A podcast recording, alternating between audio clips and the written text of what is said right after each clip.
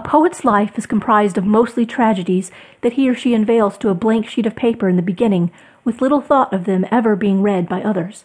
If you have ever kept a journal, then you are a poet. That book and every page in it listed with your life story and desires is your sanctuary, whether you realize it or not. Thought for the day. You cannot have tragedy without ever having love. You see, everything that you do in this life will come back to you tenfold, and it matters not if it is good or bad. The only certainty in life is that we are born, we live, then we die. Once you allow your mind and body to understand these things, you will know truth. Truth is inside of us, not inside anyone else. Some would say that beauty is in the eye of the beholder. I believe they are one and the same, no matter who you are or what you become.